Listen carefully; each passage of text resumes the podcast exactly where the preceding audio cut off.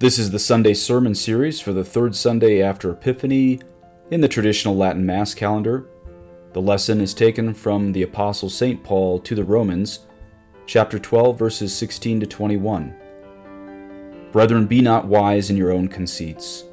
To no man render evil for evil, but provide good things not only in the sight of God, but also in the sight of all men.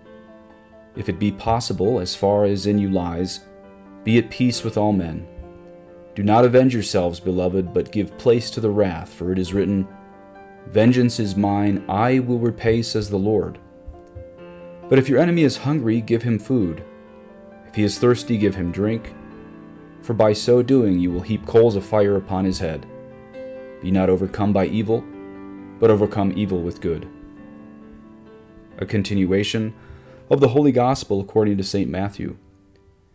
At that time, when Jesus had come down from the mountain, great crowds followed him.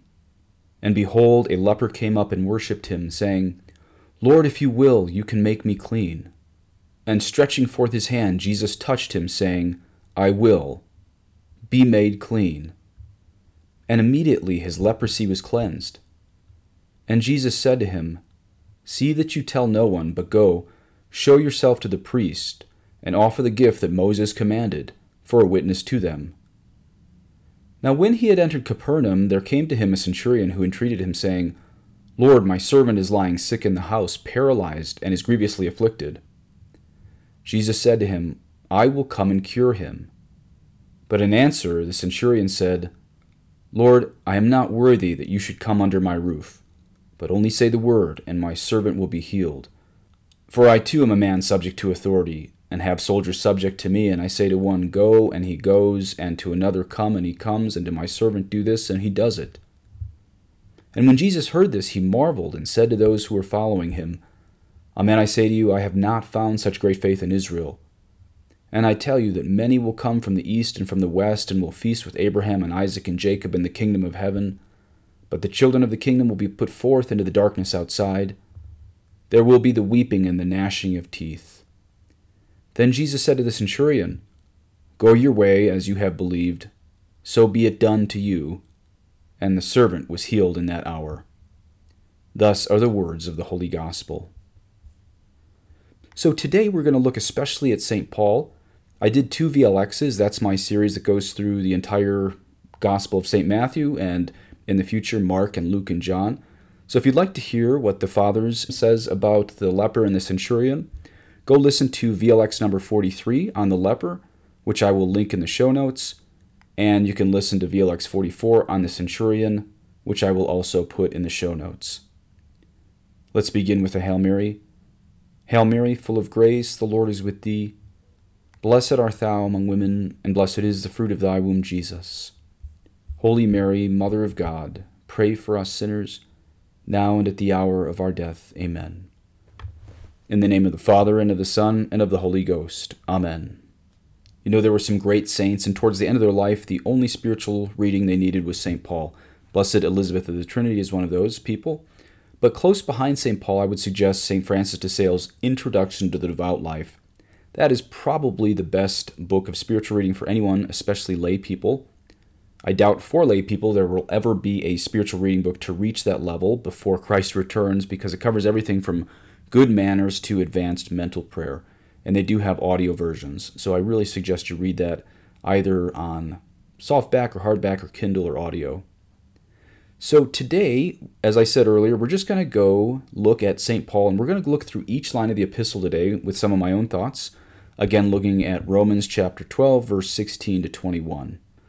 So we will start in verse 16, which says, Brethren, be not wise in your own conceits. So this reminds me of when St. Paul writes to Philippians in chapter 2, verse 3. He says, Let each esteem others better than themselves. Let each esteem others better than themselves. Or again today, be not wise in your own conceits. So, what do you do then if you meet someone who you really think you're better than? All right, come on, we all have that temptation, and most of us consent to it at least once a, once a year, maybe once a week maybe every day, interiorly at least, to think I'm a better Catholic this, than this guy, or I'm a better athlete than this guy, or I'm a better physician than this guy, or I have more friends than her, or whatever. So, how can I really take these lines from St. Paul seriously if, say, I don't know, I meet a drug addict that I'm supposed to esteem him as better than me?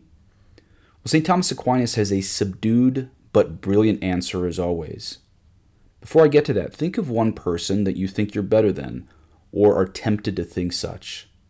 St. Thomas Aquinas says, But how can a superior person do this? For he either does not know that he is superior and virtuous, and then he's not virtuous because he's not prudent, or he does know, and then he cannot consider some as superior to himself. I answer that no one is so good that there is no defect in him, or so evil that he has no good. Therefore, he should not prefer another to himself absolutely, but because he can say in his mind, Perhaps there is some defect in me that is not in this other person. Augustine shows this in the book On Virginity. Listen to this, everyone. This is amazing. St. Augustine, when he recommends that a virgin prefer a married woman to herself on the ground that she may be more fervent. Now, he's not saying those vowed to virginity should leave it, but what he's saying is that someone who has perpetually committed themselves to virginity should look at a married woman and say, maybe she's more fervent in the love of Jesus Christ than I am, even though neither of them have any plans on abandoning their, abandoning their vocations. St. Thomas Aquinas continues, But suppose that one person is good from every aspect and another evil, nevertheless, you and he bear a double person, namely yours and Christ's. Therefore, if you cannot prefer him to yourself by reason of his person, you can do so by reason of the divine image, outdo one another in showing honor. Romans 12:10. So basically, St. Thomas Aquinas is saying that image of God in the drug addict is greater than your image of yourself. Even if the drug addict has lost the likeness of God in mortal sin, and you regain that likeness of God in baptism by obtaining sanctifying grace, what is good in the drug addict by virtue of being made in the image of God still is greater than your own pride, which, of course, does not come from God, but from the enemy of human nature. So, whatever goodness is in that drug addict's life currently, or even any goodness in his past, is from God, who is being itself.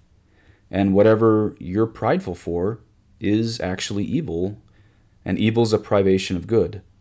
So that's an objective reason why even your enemy is better than you. And that way you can consider yourself not wise in your own conceit. One, because whatever's good in him comes from God, and whatever's of you is evil. Uh, but also, if you are tempted to that pride, and one one of the great gifts of being very poor or down and out is it's very hard to be prideful, and therefore we become wise in our own conceit often to the point of satanic pride. And also, anytime you're tempted to think you're really smart, think of the angels. You know, the lowest angel has a stronger intellect than the top million smartest people on the planet right now. All of the geniuses running around right now, not only are they sinners, but just like pigs, we all have snouts and intestines. How do you think the angels see this? These angels who are pure intellect and will, and they look at like one pig snorting at another how much smarter he is? Well, which of those two pigs do you think an angel would have more pity on? Okay, the next line To no man render evil for evil. So I admit this is so hard. Not that any of us would really want to render one of our enemies pure evil, but you know, when someone hurts us, we all want to make them pay for it just a little bit, right? Now, I'm not talking about Christian boundaries because I said before on Dr. Taylor Marshall's podcast about a month or two ago when we're dealing with a narcissist, we often have to love them from a distance so we don't lose our minds. Of course, we're not called to be doormats. And before we look at this line from St. Paul, keep in mind you are called to defend your homes against intruders and heretics, of course. But if you've ever been forgiven a mortal sin in confession, then you were forgiven an infinite offense against the infinite majesty of God, which is greater than anything against you, even something horrible, like if you had a child murdered, because even that was primarily an offense against God. Of course, it was also a great offense against you, but any of us who have had a mortal sin forgiven in the confessional must remember that we made an infinite offense against an infinite God. So you're never capable of forgiving another as much as God has forgiven you. And yet, He expects you to come as close to that as possible which is why you can't exact a pound of flesh when someone simply crosses you or mildly offends you. And this is one reason why St. Paul tells us today to no man render evil for evil. He continues, but provide good things, not only in the sight of God, but also in the sight of all men. Did you catch those last five words that were to provide good things for others in the sight of all men? Now, wait a minute. Should we hide our good works or show them off? So Matthew 6 1 says, Take heed that you do not do your justice before men to be seen by them, otherwise you shall not have a reward of your Father who's in heaven. But in the chapter right before that, Christ said, So let your, so let your light shine before men that they may see your good works and glorify your Father who's in heaven. So these modern scripture quote unquote scholars, they always think that they're the first to find contradictions in the Bible. But the fathers knew these were only apparent contradictions. Listen to how Pope St. Gregory the Great reconciles these two. Quote, Why then is it commanded that our work shall be so done as not to be seen, and yet that it shall be seen? But that what we do must be hidden, so that we ourselves be not praised, and yet must be made manifest that we may increase the glory of our Heavenly Father. For when the Lord forbids our doing our righteousness before men, he immediately adds, Lest we should be seen of them. And when, on the other hand, he tells us that our good works should be seen of men, he forthwith subjoins, that they may glorify your Father which is in heaven. Whether, therefore, works should be seen or not seen, he showed must be accorded to the end we have in view. So, this is all about intentions in this case. In other words, our good works can occasionally be seen by others, but the interior intention of ourselves should always be that these works glorify God, not ourselves, when people see that. Now, of course, we're all masters of our own deceit. We all like to humble brag occasionally. And so the key here is to ask God to purify our intention, not so that we just say pious things like, oh, it's all God in my life, or oh, it's all for God's glory, but that we really, really mean it when we say it's for God's glory, that we first see that interiorly before we do this humble brag. Oh, it's just all for God's glory. No, we really have to mean that even if our loved ones were not to notice us at all. In fact, that's how we would actually know if we're just fake humble or true truly humble on these works is no one would notice. so we have to purify our intention that if people see our good works, we have to want them to see it truly for God's glory and secondly for the salvation of souls, not for our own earthly badges of honor. Okay, the next line if it be possible, as far as in you lies, be at peace with all men. Now, why do you think the Apostle Paul says here, if it be possible? Well, first of all, Jesus wouldn't have said, Love your enemies if he didn't expect you to have some. So it's okay you have enemies. Let's look at St. Paul himself, his life. You know, perhaps all saints are on fire with the Sacred Heart of Jesus, but I, sus- I suspect St. Paul was absolutely emblazoned, way beyond even most your best saints, besides, of course, Mary and Joseph with his life and his heart being totally a conflagration of the Sacred Heart of Jesus everywhere he went. If you read Acts of the Apostles and the other books that come after the Gospels, people are in tears every time the Apostle Paul leaves them. St. Paul was on fire with pure charity everywhere he went, and yet he had so many enemies. But here's the thing he didn't make them his enemies. They made him their enemy because they hated him preaching Christ crucified. And so St. Paul understood that the first great commandment always comes before the second great commandment. I always say that. But what I mean by that is we are called to love the Lord our God with our whole heart, soul, strength, and mind first, and then and only then overflowing into the second great commandment, which is to love our neighbor as ourself. But if our neighbor expects us to compromise on the gospel or the law of God, then we cannot make peace with our neighbor. Doesn't mean we go looking for a fight. And so I'm not saying we want to go looking to argue with non Christians, but we are at a time in American history right now where they will seek you out to persecute you even if you say nothing. It's like they have a secret diabolical sense who is not woke, and they will make you pay for it. So here's my advice do not compromise, do not give in, but do not render evil for evil. Because if compromise means peace, then that is why St. Paul had to have that caveat if it be possible if it be possible, as far as in you lies, be at peace with all men. So strive for peace, but peace is not the ultimate goal. People pleasing and striving for human respect can never come at the cost of trashing our own relationship with God and His commandments. That is what makes martyrs when people put the first great commandment ahead of the second great commandment, and we may be approaching that in our country soon. And what a glorious gift from God if some of you, these listeners, were crowned one day with martyrdom. And again, as I said earlier, you do have to defend your families against violence and heresy. But one reason we do not want to fight back if our day of martyrdom has arrived, truly for the Catholic faith, is because a crown of martyrdom greatly increases God's glory and greatly inc- increases your glory in heaven, and it greatly increases the chances of salvation of those around you. But a very distant fourth reason that we really probably shouldn't dwell on too much on this topic of enemies and martyrdom is that God will punish those who punish us, especially if they're punishing us for striving to be traditional Catholics. Keep in mind this next line from St. Paul. It's not just a warning, but a promise. Listen to this next line from Romans 12 today.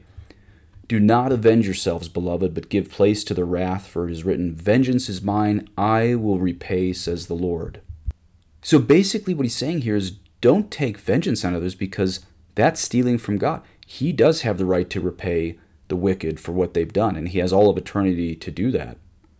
You know, once I confessed wanting to take vengeance on a priest who betrayed me, I don't mean physical vengeance, but, you know, uh, kind of like word vengeance on a priest who betrayed me. And the priest I was confessing to, he quoted that line, Vengeance is mine, I will repay, says the Lord.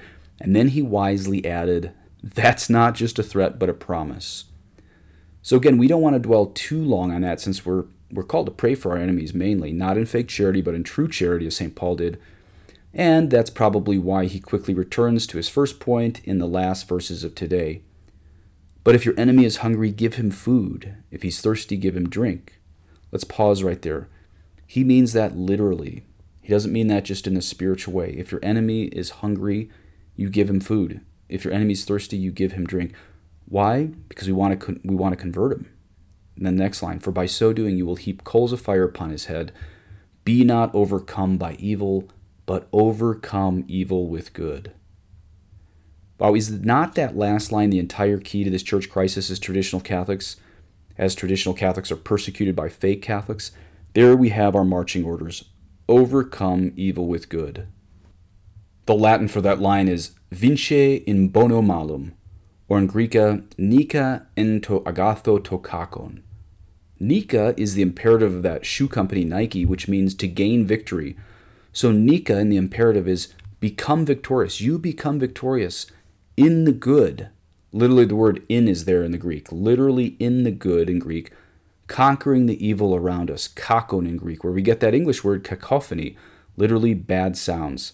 Kakos is evil, phony is sound. So cacophony is literally bad sounds. So, in closing, imagine a cacophony of devils screaming around you. And what conquers that? The silent love of Jesus Christ on the cross, being raised above the noise, as a growing symphony of saints loving their enemies, triumphing in praise, praise of God, over all the lies and deceits of world history. Let us pray that we may join that symphony of saints, praising God on this cross, and please God, praising Him forever in heaven. In the name of the Father, and of the Son, and of the Holy Ghost. Amen.